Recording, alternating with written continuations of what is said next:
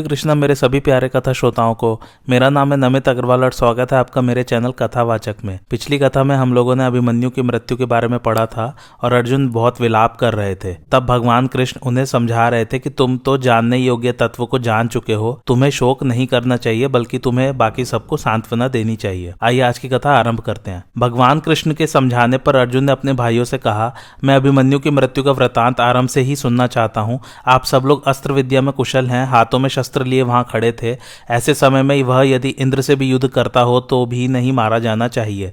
फिर आपके रहते कैसे उसकी मृत्यु हुई? यदि मैं जानता कि पांडव और पांचाल मेरे बेटे की रक्षा करने में असमर्थ है तो स्वयं ही उपस्थित होकर उसकी रक्षा करता। इतना कहकर अर्जुन चुप हो गए। उस समय युधिष्ठिर अथवा श्रीकृष्ण के सिवा दूसरा कोई भी उनकी ओर देखने या बोलने का साहस नहीं कर सका। युधिष्ठिर ने फिर सारा वृतांत कह सुनाया। धर्मराज की बात सुनकर अर्जुन हा पुत्र कहते हुए करुण उच्छवास लेने लगे और अत्यंत व्यथा से पीड़ित होकर पृथ्वी पर गिर पड़े। उस समय सबके मुख पर विषाद छा गया। सभी अर्जुन को घेर कर बैठ गए और निर्निमेश नेत्रों से एक दूसरे को देखने लगे। थोड़ी देर बाद अर्जुन को होश हुआ, तब वे क्रोध में भरकर बोले, मैं आप लोगों के सामने यह सच्ची प्रतिज्ञा करता हूँ कि यदि जयद्रथ कौरवों का आश्रय छोड़कर भाग नहीं गया या हम लोगों की, भगवान श्री कृष्ण की अथवा महाराज युधिष्ठर की शरण में नहीं आ गया तो कल उसे अवश्य मार डालूँगा। कौरवों का प्रिय करने वाला पापी जयद्रथ उस बालक के वध में निमित्त बना है। अतः निश्चय ही कल उसे मौत के घाट उतारूँगा। अगर कल उसे न मारो तो माता पिता की हत्या करने वाले गुरु, स्त्रीगामी, चुगलखोर, साधु, निंदक, दूसरों पर कलंक लगाने वाले, धरोहरों को हड़प लेने वाले और विश्वासघाती पुरुषों की जो गति होती है, वह मेरी भी हो। अब मेरी यह दूसरी प्रतिज्ञा भी सुनिए। यदि कल सूर्य अस्त होने के पहले पापी जयद्रथ नहीं मारा गया तो मैं स्वयं ही जलती हुई आग में प्रवेश कर जाऊँगा। देवता, असुर, मनुष्य, पक्षी, नाग, पितर, राक्षस, ब्रह्मर्षि, देवर्षि, यह चराचर जगत तथा इसके परे जो कुछ है, वह भी, ये सब मिलकर भी मेरे शत्रु की रक्षा नहीं कर सकते। यदि जयद्रथ पाताल में घुस जाएगा या उससे आगे बढ़ जाएगा, अथवा अंतरिक्ष में देवताओं के नगर में या दैत्यों की पूरी में भागकर छिपेगा तो भी मैं कल अपने सैकड़ों बाड़ों से अभिमन्यु के उस शत्रु का सिर उतारूँगा ही। यह कहकर अर्जुन अर्जुन ने गांडीव धनुष की टंकार की, उसकी ध्वनि आकाश में गूंज उठी। अर्जुन की वह प्रतिज्ञा सुनकर भगवान श्री कृष्ण ने अपना पांचजन्य शंख बजाया और कोपित हुए अर्जुन ने देवदत्त नामक शंख की ध्वनि फैलाई। वह शंखनाद सुनकर आकाश पाताल सहित संपूर्ण जगत काप उठा। उस समय शिविर में युद्ध के बाजे बज उठे और पांडव सिहनाद करने लगे। संजय कहते हैं, महाराज, दूतों ने आकर जयद्रथ से अर्जुन की प्रतिज्ञा कह सुनाई। सुनते ही जयद्रथ शोक से विवल हो गया। बहुत सोच विचार कर वह राजाओं की सभा में गया और वहाँ रोने बिलखने लगा। अर्जुन से डर जाने के कारण उसने लजाते लजाते कहा राजाओं पांडवों की हर्ष ध्वनि सुनकर मुझे बड़ा भय हो रहा है। मरणासन मनुष्य की भांति मेरा सारा शरीर शिथिल हो गया है। निश्चय ही अर्जुन ने मेरा वध करने की प्रतिज्ञा की है, तभी तो शोक के समय भी पांडव हर्ष मना रहे हैं। यदि ऐसी बात है तो अर्जुन की प्रतिज्ञा को देवता, गंधर्व, असुर, नाग और राक्षस भी अन्यथा नहीं कर सकते। फिर नरेशों की तो बात ही क्या है? अतः आप लोगों का भला हो, मुझे यहाँ से जाने की आज्ञा दीजिए। मैं जाकर ऐसी जगह छिप जाऊँगा जहाँ पांडव मुझे देख नहीं सकेंगे। जयद्रथ को इस प्रकार भय से व्याकुल विलाप करते देख राजा दुर्योधन ने कहा, पुरुष श्रेष्ठ, तुम इतने भयभीत न हो। युद्ध में संपूर्ण क्षत्रिय वीरों के बीच में रहने पर तुम्हें कौन पा सकता है? तुम अपने मन की चिंता दूर कर दो। सिंधुराज, तुम स्वयं भी तो श्रेष्ठ महारथी हो, शूरवीर हो, फिर पांडवों से क्यों डरते हो? मेरी सारी सेना तुम्हारी रक्षा के लिए सावधान रहेगी, तुम अपना भय निकाल दो। राजन, आपके पुत्र ने जब इस प्रकार आश्वासन दिया, तब जयद्रथ उसको साथ लेकर रात्रि में द्रोणाचार्य के पास गया। आचार्य के चरणों में प्रणाम करके उसने पूछा, भगवान, दूर का लक्ष्य भेदने में, हाथ की फुर्ती में तथा दृढ़ निशाना मारने में कौन बड़ा है, मैं या अर्जुन? द्रोणाचार्य ने कहा, तात, यद्यपि तुम्हारे और अर्जुन के हम एक ही आचार्य हैं, तथापि अभ्यास और क्लेश सहने के कारण अर्जुन तुमसे बड़े चढ़े हैं तो भी तुम्हें उनसे डरना नहीं चाहिए, क्योंकि मैं तुम्हारा रक्षक हूँ। मेरी भुजाएँ जिसकी रक्षा करती हो, उस पर देवताओं का भी ज़ोर नहीं चल सकता। मैं ऐसा व्यू बनाऊँगा जिसमें अर्जुन पहुँच ही नहीं सकेंगे, इसलिए डरो मत, खूब उत्साह से युद्ध करो। तुम्हारे जैसे वीर को तो मृत्यु का डर होना ही नहीं चाहिए, क्योंकि तपस्वी लोग तप करने पर जिन लोगों को पाते हैं, क्षत्रिय धर्म का आश्रय लेने वाले वीर पुरुष उन्हें अनायास पा जाते हैं। इस प्रकार आश्वासन मिलने पर जयद्रथ का भय दूर हुआ और उसने युद्ध करने का विचार किया। उस समय आपकी सेना में भी हर्ष ध्वनि होने लगी। अर्जुन ने जब जयद्रथ वध की प्रतिज्ञा कर ली, उसके बाद भगवान श्री कृष्ण ने अर्जुन से कहा, धनंजय, तुमने न तो भाइयों की सम्मति ली और न मुझसे ही सलाह पूछी, फिर भी लोगों को सुनाकर जयद्रथ को मारने की प्रतिज्ञा कर डाली। यह तुम्हारा दुस्साहस है क्या इससे सब लोग हमारी हँसी नहीं उड़ावेंगे? मैंने कौरवों की छावनी में अपने गुप्तचर भेजे थे। वे अभी आकर वहाँ का समाचार बता गए हैं। जयद्रथ की रक्षा का पूरा प्रबंध कर लिया गया है, रथ भी सजा दिए गए हैं। कल के युद्ध में कर्ण, भूरिश्रवा अश्वथामा वृषसेन, कृपाचार्य और शल्य, ये छह महारथी आगे रहेंगे। द्रोणाचार्य ने ऐसा व्यू बनाया है जिसका अगला आधा भाग शकट के आकार का है और पिछला कमल के समान। कमल व्यू के मध्य की कर्णिका के बीच सूची व्यू के पास जयद्रथ खड़ा होगा और बाकी सब वीर चारों ओर से उसकी रक्षा में रहेंगे। ये ऊपर बताए हुए छह महारथी धनुष बाढ़ पराक्रम और शारीरिक बल में दुसह हैं। इनमें से एक एक के पराक्रम का विचार करो। जब ये छह एक साथ होंगे, उस समय इनका जीतना सहज नहीं होगा। अब अपने हित का ख्याल रखकर कार्य सिद्ध करने के लिए मैं राजनीतिज्ञ, मंत्रियों और हितैषियों से चलकर सलाह करूँगा। अर्जुन ने कहा, मधुसूदन, कौरवों के जिन महारथियों को आप बल में अधिक मानते हैं, उनका पराक्रम मैं अपने से आधा भी नहीं समझता। यदि साध्य, रुद्र, वसु, अश्विनी कुमार, इंद्र, वायु, विश्वदेव, गंधर्व, पितर, गरुण, समुद्र, यह पृथ्वी, दिशाएँ, दिक्पाल, गाँव के लोग, जंगली जीव तथा संपूर्ण चराचर प्राणी, सिंधु राज की रक्षा के लिए आ जाए तो भी मैं सत्य और आयुधों की शपथ खाकर कहता हूँ।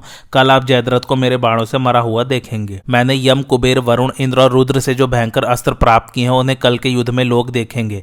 जयद्रथ के रक्षक जो जो अस्त्र छोड़ेंगे, उन्हें मैं ब्रह्मास्त्र से काट गिराऊँगा केशव कल इस पृथ्वी पर मेरे बाड़ों से कटे हुए राजाओं के मस्तक बिज जाएँगे, सो आप देखेंगे ही। ऋषिकेश, गांडीव जैसा दिव्य धनुष है, मैं योद्धा हूँ और आप सारथी हैं। यह सब होते हुए मैं किसे नहीं जीत सकता? भगवान, आपकी कृपा से इस युद्ध में मुझे क्या दुर्लभ है? आप तो जानते ही हैं कि शत्रु मेरा वेग नहीं सह सकते तो भी क्यों मुझे लज्जित कर रहे हैं। ब्राह्मण में सत्य, साधुओं में नम्रता और यज्ञों में लक्ष्मी का होना जैसा निश्चित है, उसी प्रकार जहाँ नारायण हो, वहाँ विजय भी निश्चित है। कल सवेरा होते ही मेरा रथ तैयार हो जाए, ऐसा प्रबंध कर लीजिए, क्योंकि हम लोगों पर बहुत भारी काम आ पड़ा है। संजय कहते हैं, तदंतर अर्जुन ने श्रीकृष्ण से कहा, भगवान अब आप सुभद्रा और उत्तरा को जाकर समझाइए, जैसे भी हो उनका शोक दूर कीजिए। तब श्री कृष्ण बहुत उदास होकर अर्जुन के शिविर में गए और पुत्र शोक से पीड़ित अपनी दुखिनी बहन को समझाने लगे। फिर श्री कृष्ण दारुक को साथ ले अपनी छावनी में गए और बहुत से कार्यों के विषय में विचार करते हुए शैया पर लेट गए। आधी रात के समय ही उनकी नींद टूट गई, तब वे अर्जुन की प्रतिज्ञा का स्मरण करके दारुक से बोले, पुत्र, शोक से व्यथित होने के कारण अर्जुन ने यह प्रतिज्ञा कर डाली है कि मैं कल जयद्रथ का वध करूँगा। किंतु द्रोड़ की रक्षा में रहने वाले पुरुष को इंद्र भी नहीं मार सकते। इसलिए कल मैं ऐसी व्यवस्था करूँगा जिससे अर्जुन सूर्य अस्त होने के पहले ही जयद्रथ को मार डाले। दारुक, मेरे लिए स्त्री, मित्र अथवा भाई बंधु कोई भी कुंती नंदन अर्जुन से बढ़कर प्रिय नहीं है। इस संसार को अर्जुन के बिना मैं एक क्षण भी नहीं देख सकता, ऐसा हो ही नहीं सकता। अर्जुन के लिए मैं कर्ण, दुर्योधन आदि सभी महारथियों को उनके घोड़े और हाथियों सहित मार डालूँगा।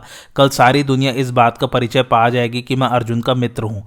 जो उनसे द्वेष रखता है, वह मुझसे भी रखता है। जो उनके अनुकूल है, वह मेरे भी अनुकूल है। तुम अपनी बुद्धि में इस बात का निश्चय कर लो कि अर्जुन मेरा आधा शरीर है। सवेरा होते ही मेरा रथ सजाकर तैयार कर देना। उसमें सुदर्शन चक्र, कौमोद की गदा, दिव्य शक्ति और शारंग धनुष के साथ ही सभी आवश्यक सामग्री रख लेना।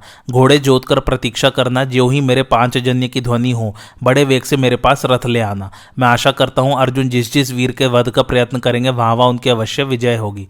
दारुक ने कहा, पुरुषोत्तम, आप जिसके सारथी हैं, उसकी विजय तो निश्चित है पराजय हो ही कैसे सकती है? अर्जुन की विजय के लिए आप मुझे जो कुछ करने के आगे दे रहे हैं, उसे सवेरा होते ही मैं पूर्ण करूँगा। संजय कहते हैं, राजन, अर्जुन अपनी प्रतिज्ञा की रक्षा के विषय में विचार करते हुए सो गए। उन्हें चिंता करते जान स्वप्न में ही भगवान श्री कृष्ण ने दर्शन दिया। भगवान को देखते ही अर्जुन उठे और उन्हें बैठने को आसन दे स्वयं चुपचाप खड़े रहे। श्री कृष्ण ने उनका निश्चय जानकर कहा, धनंजय, तुम्हें खेद किस लिए हो रहा है? बुद्धिमान पुरुष को सोच नहीं करना चाहिए, इससे काम बिगड़ जाता है। जो करने योग्य कार्य आ पड़े, उसे पूर्ण करो। उद्योगहीन मनुष्य का शोक तो उसके लिए शत्रु का काम देता है। भगवान के ऐसा कहने पर अर्जुन ने कहा केशव, मैंने कल अपने पुत्र के घातक जयद्रथ को मार डालने की भारी प्रतिज्ञा कर डाली है, किंतु सोचता हूँ कि मेरी प्रतिज्ञा तोड़ने के लिए कौरव निश्चय ही जयद्रथ को सबके पीछे खड़ा करेंगे। सभी महारथी उसकी रक्षा करेंगे। ग्यारह अक्षौहिणी सेना में से जो लोग मरने से बच गए हैं, उन सबसे घिरा हुआ जयद्रथ कैसे मुझे दिखाई देगा?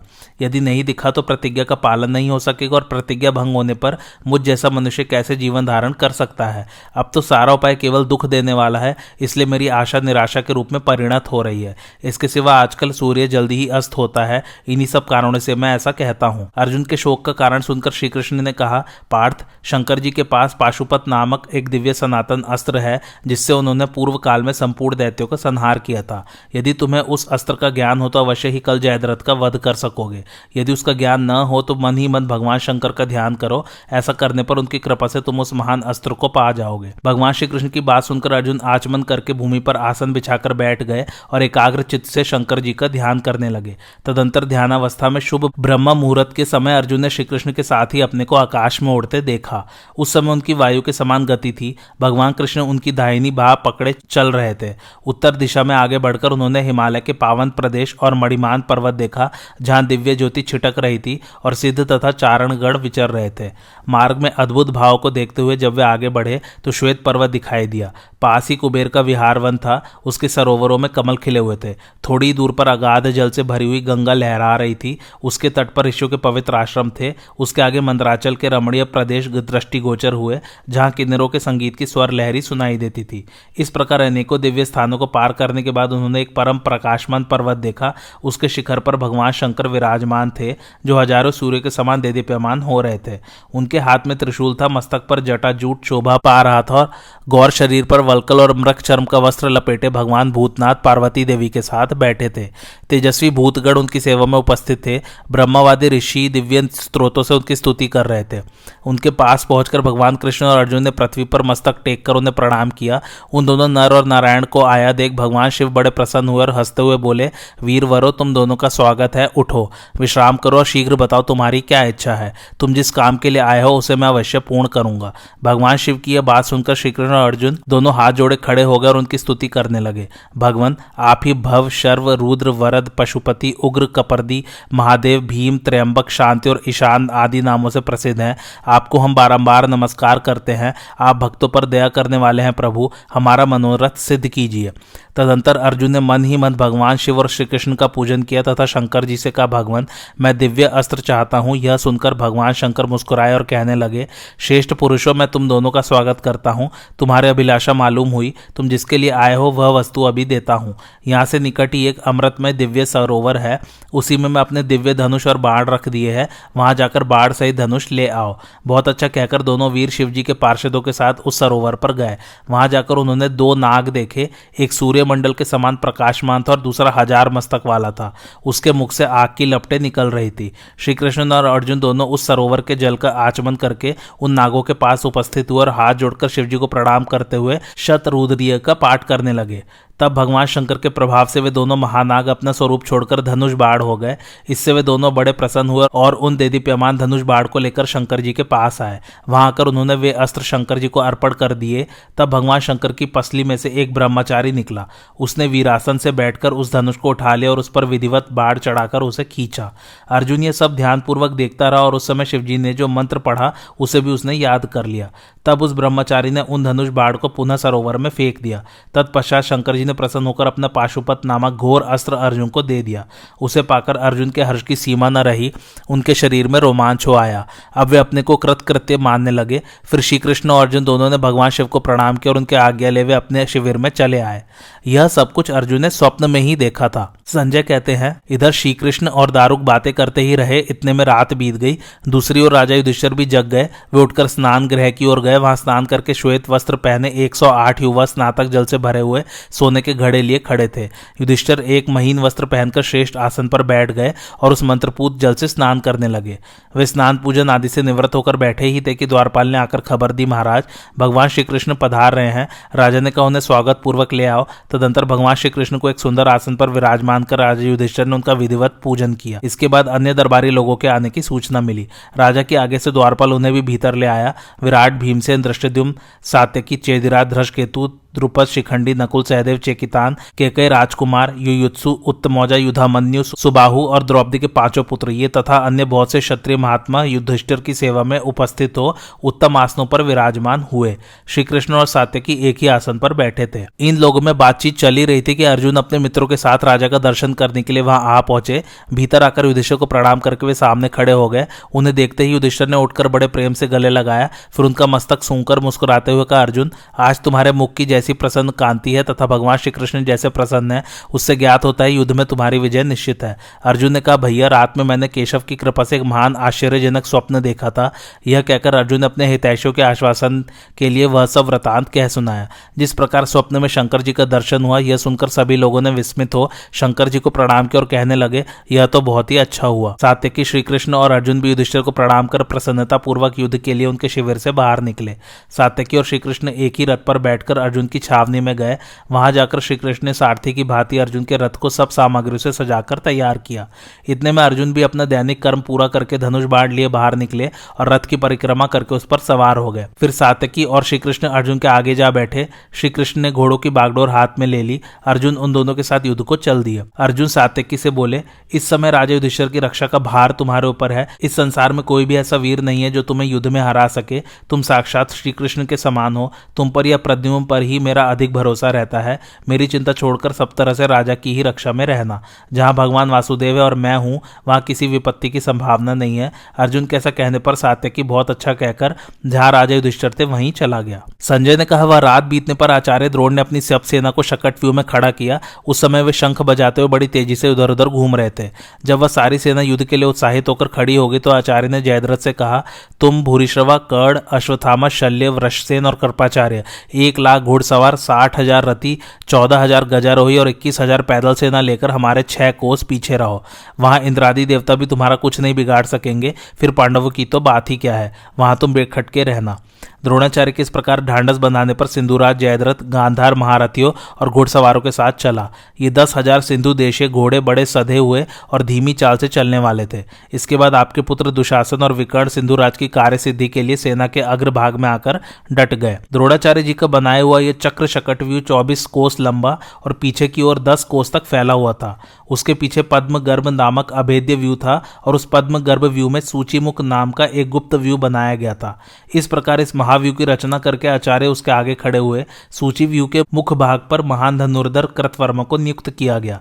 उसके पीछे काम्बोज, नरेश और जलसंध तथा उनके पीछे दुर्योधन और कर्ण खड़े थे। शकट व्यू के अग्रभाग की रक्षा के लिए एक लाख योद्धा तैनात किए गए थे। इन सबके पीछे सूची व्यू के पार्श्व भाग में बड़ी भारी सेना के सहित राजा जयद्रथ खड़ा था।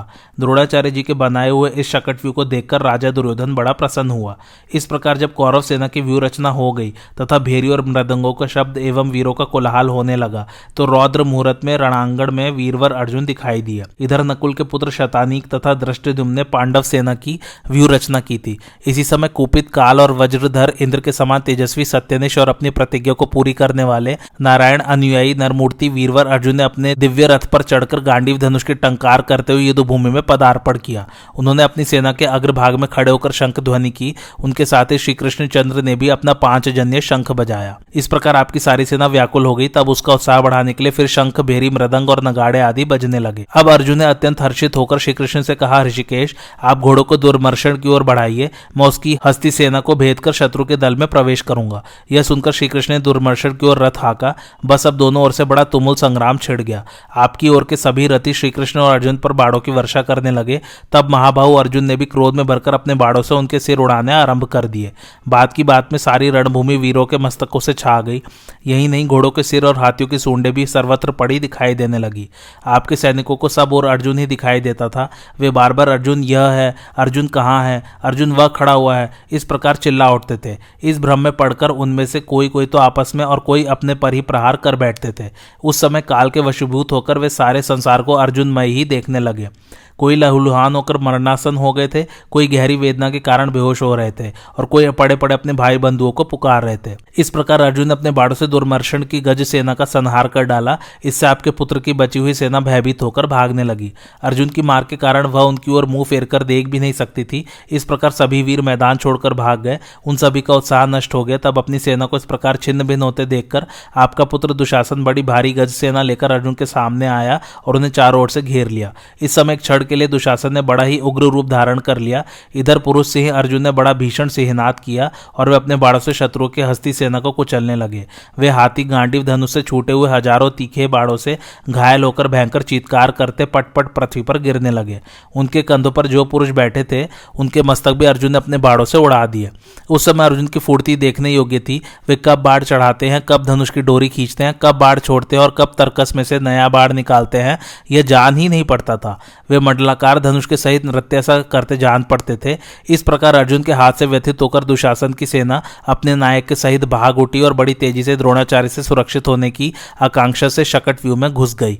अब महारथी अर्जुन दुशासन की सेना का संहार कर जयद्रथ के समीप पहुँचने के विचार से द्रोणाचार्य की सेना पर टूट पड़े।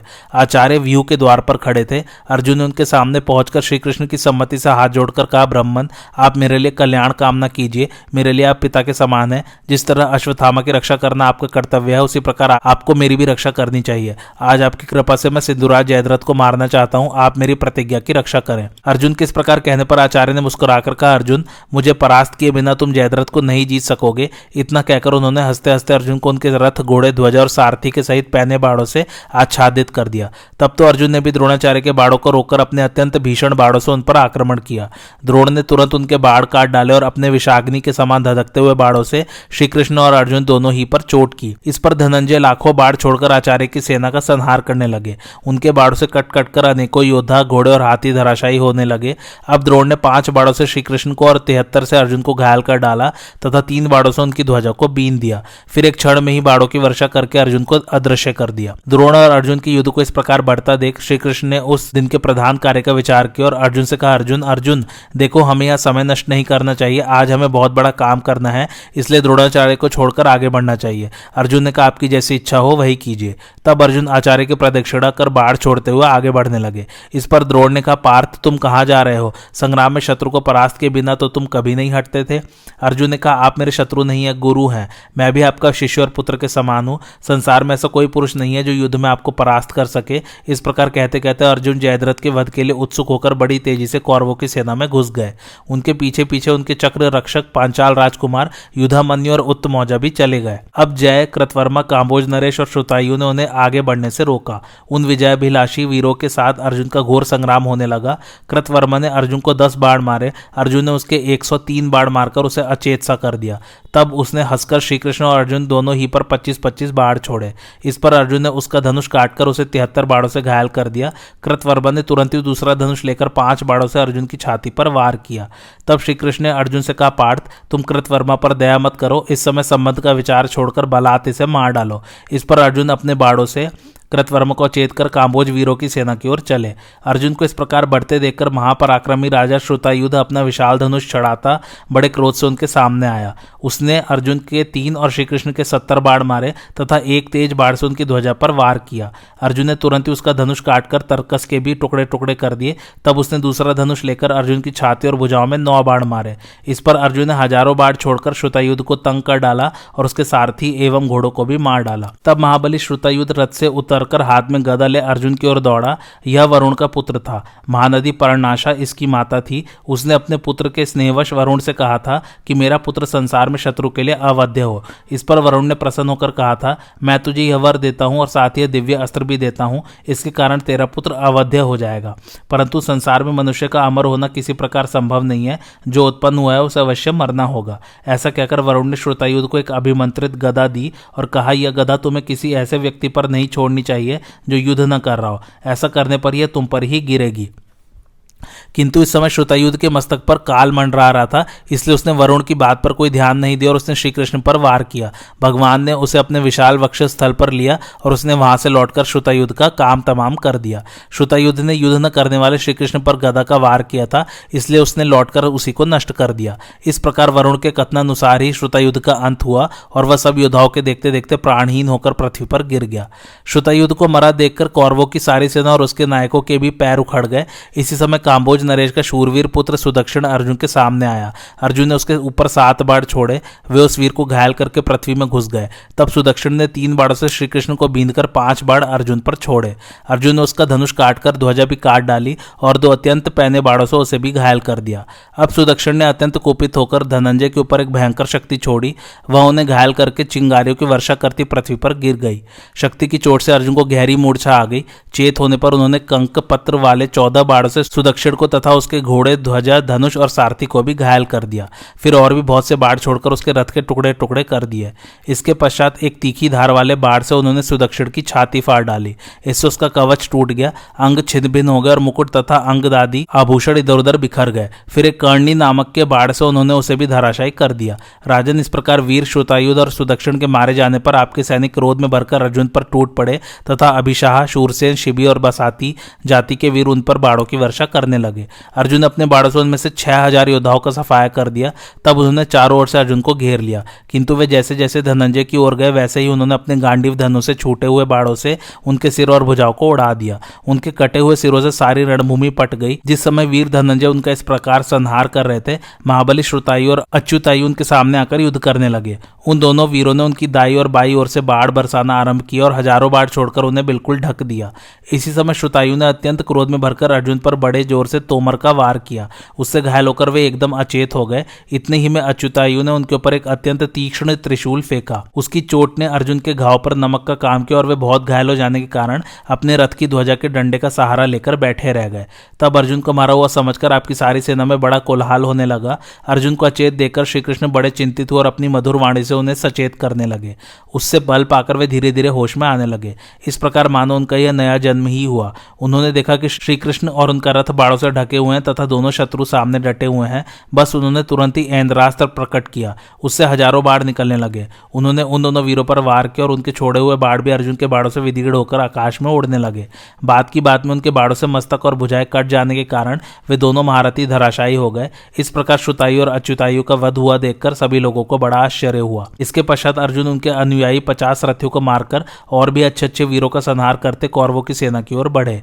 श्रुतायु और अच्युतायु का वध हुआ देखकर उनके पुत्र नियतायु और दीर्घायु क्रोध में भरकर बाड़ों की वर्षा करते हुए अर्जुन के सामने आए। किंतु अर्जुन ने अत्यंत कुपित होकर अपने बाड़ों से एक मुहूर्त में ही उन्हें यमराज के पास भेज दिया। हाथी जिस प्रकार कमल वन को खूंद डालता है, उसी प्रकार महावीर अर्जुन कौरवों की सेना को कुचल रहे थे। उस समय कोई भी छत्रवीर उन्हें रोक नहीं पाता था। इतने ही में गज सेना के सहित अंग देशीय, पूर्वीय दाक्षिणात्य और कलिंग देशीय राजाओं ने दुर्योधन के आगे से उन पर आक्रमण किया। किंतु अर्जुन ने गांडी से छोड़े हुए बाड़ों से तत्काल उनके सिर और भुजाओं को उड़ा दिया। इस युद्ध में अनेकों गजारोही म्लेच्छ धनंजय के बाड़ों से बिंदकर धराशायी हो गए। अर्जुन ने अपने बाढ़ जाल से सारी सेना को आच्छादित कर दिया और मुंडित, अर्धमुंडित, जटाधारी एवं दाढ़ी वाले आचारहीन म्लेच्छों को अपने शस्त्र कौशल से काट कूट डाला। उनके बाड़ों से बिंदकर वे सैकड़ों पर्वतीय योद्धा अभयभीत होकर संग्राम भूमि से भाग उठे। इस प्रकार घोड़े हाथी और रथों के सहित अनेकों वीरों का संहार करते हुए वीर धनंजय रणभूमि में विचर रहे थे। अब राजा अंबष्ट ने उनकी गति को रोका। अर्जुन ने बड़ी फुर्ती से अपने तीखे बाड़ों से उसके घोड़ों को मार डाला और धनुष को भी काट गिराया। अंबष्ट एक भारी गदा लेकर बार बार अर्जुन और श्रीकृष्ण पर चोट करने लगा। तब अर्जुन ने दो बाड़ों से गदा के सहित उसकी दोनों भुजाएँ काट डाली और एक बाढ़ से उसका मस्तक भी उड़ा दिया। इस प्रकार वह मरकर धमाक से पृथ्वी पर जा पड़ा। संजय ने कहा, राजन, इस प्रकार जब अर्जुन सिंधुराज जयद्रथ का वध करने की इच्छा से द्रोणाचार्य और कृतवर्मा की सेनाओं को चीरकर व्यू में घुस गए तथा उनके हाथ से सुदक्षिण और श्रुतायु का वध हो गया तो वो अपनी सेना को भागती देखकर आपका पुत्र दुर्योधन अकेला ही अपने रथ पर चढ़ा हुआ बड़ी फुर्ती से द्रोणाचार्य के पास आया और कहने लगा, आचार्य, पुरुष ही अर्जुन हमारी इस विशाल वाहिनी को कुचलकर भीतर घुस गया है। अब आप विचार करें कि हमें उसके नाश के लिए क्या करना चाहिए। हमें तो आप ही का सबसे बढ़कर भरोसा है। इस समय जयद्रथ की रक्षा करने वाले बड़े संदेह में पड़ गए हैं। हमारे पक्ष के राजाओं को पूरा विश्वास था कि अर्जुन जीते जी आपको लांघकर सेना में नहीं घुस सकेगा। परंतु मैं देखता हूँ वो आपके सामने ही व्यू में घुस गया है। आज मुझे अपनी सारी सेना विकल और विनष्ट सी जान पड़ती है। सिंधुराज तो अपने घर को जा रहे थे। यदि आप मुझे यह वर न देते कि मैं अर्जुन को रोक लूँगा तो मैं उन्हें कभी नहीं रोकता। मैंने मूर्खता से आपकी रक्षा में विश्वास करके सिंधुराज को भी समझा बुझा दिया। अतः अब आप कोई ऐसा उपाय कीजिए जिससे सिंधुराज की रक्षा हो सके। मैंने घबराहट में कुछ अनुचित कह दिया हो तो उससे कुपित न होकर आप किसी प्रकार इन्हें बचाइए। द्रोणाचार्य ने कहा, राजन, मैं तुम्हारी बात को बुरा नहीं मानता। मेरे लिए तुम अश्वत्थामा के समान हो, किंतु जो सच्ची बात है वह मैं तुमसे कहता हूँ, ध्यान देकर सुनो। अर्जुन के सारथी श्रीकृष्ण और उनके घोड़े भी बड़े तेज हैं, इसलिए थोड़ा सा रास्ता मिलने पर भी वे तत्काल घुस जाते हैं। मैंने सभी धनुर्धरों के सामने युधिष्ठर को पकड़ने की प्रतिज्ञा की थी। इस समय अर्जुन उनके पास नहीं है और वे अपनी सेना के आगे खड़े हुए हैं। इसलिए अब मैं व्यू के द्वार को छोड़कर अर्जुन से लड़ने के लिए नहीं जाऊँगा। तुम कुल और पराक्रम में अर्जुन के समान ही हो और इस पृथ्वी के स्वामी हो। इसलिए अपने सहायकों को लेकर तुम ही अकेले अर्जुन से युद्ध करो, किसी बात का भय मत मानो। दुर्योधन ने कहा, आचार्य चरण, जो आपको भी लांग है, उस अर्जुन को मैं कैसे रोक सकूँगा? वह तो सभी शस्त्रधारियों में बड़ा चढ़ा है। मेरे विचार से संग्राम में वज्रधर इंद्र को जीत लेना तो आसान है, किंतु अर्जुन से पार पाना सहज सहज नहीं है। जिसने कृतवर्मा और आपको भी परास्त कर दिया श्रुतायुध सुदक्षिण अम्बष्ट श्रुतायु और अच्युतायु को नष्ट कर डाला और सहस्त्रों मलेच्छों का संहार कर दिया, उस शस्त्र कुशल दुर्जय वीर अर्जुन के मुकाबले में मैं कैसे युद्ध कर सकूँगा? द्रोणाचार्य बोले, कुरुराज, तुम ठीक कहते हो। अर्जुन, अवश्य दुर्जय है, किंतु मैं एक ऐसा उपाय किए देता हूँ, जिससे तुम उसकी टक्कर झेल सकोगे। आज श्री कृष्ण के सामने ही तुम अर्जुन से युद्ध करोगे। इस अद्भुत प्रसंग को आज सभी वीर देखेंगे। मैं तुम्हारे सुवर्ण के कवच को इस प्रकार बाँध दूँगा कि जिससे या दूसरे प्रकार के अस्त्रों का तुम्हारे ऊपर कोई असर नहीं होगा। यदि मनुष्यों के सहित देवता, असुर, यक्ष, नाग, राक्षस और तीनों लोग भी तुमसे युद्ध करने के लिए सामने आएँगे तो भी तुम्हें कोई भय नहीं होगा। इसलिए इस कवच को धारण करके तुम स्वयं ही क्रोधातुर अर्जुन के साथ युद्ध करने के लिए जाओ। ऐसा कहकर आचार्य ने तुरंत ही आचमन कर शास्त्र विधि से मंत्रोच्चारण करते हुए दुर्योधन को वह चमचमाता हुआ कवच पहना दिया और कहा, परमात्मा, ब्रह्मा और ब्राह्मण तुम्हारा कल्याण करे। इसके बाद वे फिर कहने लगे, भगवान शंकर ने यह मंत्र और कवच इंद्र को दिया था। इसी से उन्होंने संग्राम में व्रतरासुर का वध किया था। फिर इंद्र ने यह मंत्र में कवच अंगिरा जी को दिया था। अंगिरा ने इसे अपने पुत्र बृहस्पति को और बृहस्पति जी ने अग्निवेश्य को बताया। अग्निवेश्य जी ने कवच मुझे दिया था, सो आज मैं तुम्हारे शरीर की रक्षा के लिए मंत्रोच्चारण पूर्वक तुम्हें पहनाता हूँ। आचार्य द्रोड़ के हाथ से इस प्रकार युद्ध के लिए तैयार हो राजा दुर्योधन त्रिगढ़ देश के सहस्त्रों रथी और अनेकों अन्य महारथियों को साथ ले बाजे गाजे के साथ अर्जुन की ओर चला। संजय ने कहा, राजन, जब अर्जुन और श्रीकृष्ण कौरवों की सेना में घुस गए और उनके पीछे दुर्योधन भी चला गया तो पांडवों ने सोमक वीरों को साथ ले, बड़ा कोलाहल करते हुए द्रोणाचार्य पर धावा बोल दिया। बस दोनों ओर से बड़ी घमासान लड़ाई छिड़ गई। उस समय जैसा युद्ध हुआ, वैसे हमने न तो कभी देखा है और न सुना ही है। पुरुष सिंह दृष्टिद्युम और पांडव लोग बार बार आचार्य पर प्रहार कर रहे थे और जिस प्रकार आचार्य उन पर बाड़ों की वर्षा करते थे, उसी प्रकार दृष्टिदुम ने भी बाड़ों की झड़ी लगा दी थी। द्रोण पांडवों की जिस जिस रथ सेना पर बाढ़ छोड़ते थे उसी उसी की ओर से बाढ़ बरसाकर दृष्टिदुम उन्हें हटा देता था। इस प्रकार बहुत प्रयत्न करने पर भी दृष्टिदुम से सामना होने पर उनकी सेना के तीन भाग हो गए। पांडवों की मार से घबराकर कुछ योद्धा तो कृतवर्मा की सेना में जा मिले। कुछ जलसंध की ओर चले गए और कुछ द्रोणाचार्य जी के पास ही रहे। महारथी द्रोण तो अपनी सेना को संगठित करने का प्रयत्न करते थे, किंतु दृश्यदुम उसे बराबर कुचल रहा था। अंत में आपकी सेना उसी प्रकार छिन्न हो गई, जैसे दुष्ट राजा का देश दुर्भिक्ष, महामारी और लुटेरों के कारण उजड़ जाता है। इस प्रकार जब पांडवों की मार से सेना के तीन भाग हो गए तो आचार्य क्रोध में भरकर अपने बाड़ों से पाँच चालों को घायल करने लगे। इस समय उनका स्वरूप प्रज्वलित प्रलाग्नि के समान भयानक हो गया आचार्य के बाड़ों से संतप्त होकर दृष्टिदुम की सेना घाम से तपी हुई सी होकर इधर उधर भटकने लगी। इस प्रकार द्रोणाचार्य और दृष्टिदुम के बाड़ों से व्यथित होने के कारण दोनों ओर के वीर प्राणों की आशा छोड़कर सब और पूरी शक्ति लगाकर युद्ध करने लगे। इसी समय कुंती नंदन भीमसेन को विविशंति, चित्रसेन और विकर्ण तीनों भाइयों ने घेर लिया। शिबी के पुत्र राजा गोवाशन ने एक हज़ार योद्धाओं को साथ में लेकर काशीराज अभिभू के पुत्र पराक्रांत को रोक दिया। मद्रराज राजा शल्य ने महाराज युधिष्ठिर का सामना किया। दुशासन क्रोध में भरकर सातकी पर टूट पड़ा। मैंने अपनी चार सौ वीरों की सेना लेकर चेकितान की प्रगति रोक दी। शकुनी ने सात सौ गंधर देशी योद्धाओं के साथ नकुल का मुकाबला किया। अवंती देश विंद और अनुविंद मत्स्यराज विराट के सामने आकर डट गए।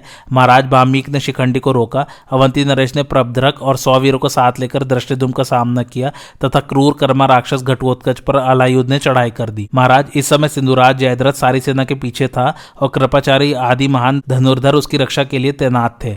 उसकी दाहिनी ओर अश्वत्थामा और बाई और कर्ण थे तथा भूरिश्रवा आदि उसके पृष्ठ रक्षक थे। इनके सिवा कृपाचार्य वृषसेन, शल और शल्य आदि अनेकों रणबाकोरे वीर भी उसकी, उसी की रक्षा के लिए युद्ध कर रहे थे। व्यू के मुहाने पर उक्त वीरों का द्वंद्व युद्ध होने लगा। माद्री पुत्र नकुल और सहदेव ने बाड़ों की वर्षा करके अपने प्रति वैरभाव रखने वाले शकुनी का नाक में दम कर दिया। उस समय उसे कुछ भी उपाय न सूझ पड़ता था, वह सारा पराक्रम खो बैठा था। जब बाड़ों की चोट से वह बहुत ही तंग आ गया तो बड़ी तेज़ी से अपने घोड़ों को बढ़ाकर द्रोणाचार्य की सेना में जा मिला। इस समय दृष्टिदुम के साथ लड़ते हुए महाबली द्रोणाचार्य जी ने जैसी बाढ़ वर्षा की वह बड़ी ही अचंभे में डालने वाली थी। द्रोण और दृष्टिदुम दोनों ही ने अनेकों वीरों के सिर उड़ा दिए। जब दृष्टिदुम ने देखा कि आचार्य बहुत समीप आ गए हैं तो उसने धनुष रखकर हाथ में ढाल तलवार ले ली और उनका वध करने के लिए वह अपने रथ के जुए से उनके रथ पर कूद गया। आचार्य ने सौ बाढ़ मारकर उसकी ढाल को और दस बाढ़ों से उसकी तलवार को काट कूट डाला। फिर चौसठ बाढ़ों से उसके घोड़ों का काम तमाम कर दिया तथा दो बाढ़ों से ध्वज और छत्र काटकर उसके पार्श्व रक्षकों को भी धराशायी कर दिया। इसके पश्चात उन्होंने धनुष को कान तक खींचकर दृष्टिद्युम पर एक प्राणांतक बाढ़ छोड़ा। किंतु सात्यकी ने चौदह तीखे बाढ़ों से उसे बीच ही में काट डाला और आचार्य के चंगुल में फंसे हुए दृष्टिदुम को बचा लिया। इस प्रकार जब द्रोण के मुकाबले पर सात्यकी आ गया तो पांचाल वीर दृष्टिदुम को रथ में चढ़ाकर तुरंत ही दूर ले गए। आज की कथा यही समाप्त होती है। कैसी लगे आप लोगों को मेरी कथा, मुझे कमेंट करके ज़रूर बताइए। और मेरे चैनल कथावाचक को लाइक, शेयर और सब्सक्राइब ज़रूर कीजिए। थैंक्स फॉर वॉचिंग, धन्यवाद।